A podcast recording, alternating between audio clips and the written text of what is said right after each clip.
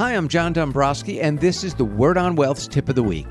This week's tip is your retirement may last 20 years or longer. So while you might want to invest more conservatively with age, you may not want to abandon equity investments that give you the potential to grow your savings at a rate faster than inflation. Now, currently, we have a double edged sword. We have very low inflation rates, and at approximately 1.4%, and this is according to the US Labor Department, and this was published on October 13th of 2020. That that's less than half of what the average historic rate has been. So that's good. That means the cost of our goods and services is going up at a much lower percentage each year. However, the negative here we're finding is is that if you have money in bank accounts such as CDs or money markets or high interest savings accounts or even some annuities, you're earning much lower rates than what the actual cost of inflation is today. So now we have to try to balance how to increase our rate of return on our investments in retirement so that we can outpace inflation. So, as an independent investment advisor, my job, well, that's to understand each individual's needs. Everyone is different. We can't use the same approach with everyone. Now, one of the things we have to look at first, of course, is what are the sources of income that you will have that will be consistent.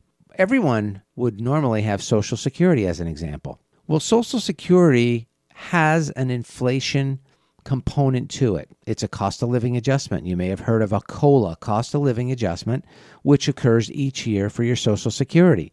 And we also know that Social Security is a lifelong type of an income. So it's almost your own little personal pension that you have.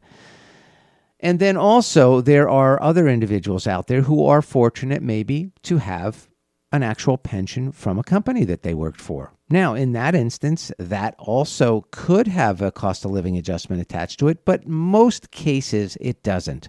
And then we have those out there who may not have a pension. So now we need to understand the nature of the assets that you've saved throughout your lifetime so that we can help compartmentalize those assets to generate the necessary income needs that you'll have throughout your retirement lifetime.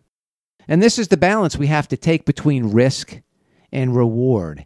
That's why I say you may want to be more conservative in retirement, but we still have to look at options to outpace the rate of inflation. It can be done. It needs to needs a good plan, and I encourage you, of course, to visit our website at GrandCanyonPlanning.com and learn more about our services and listen to the full episodes of The Word on Wealth.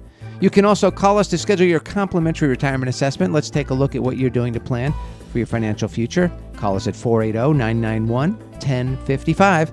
I'm John Dombrowski reminding you don't run out of money before you run out of time.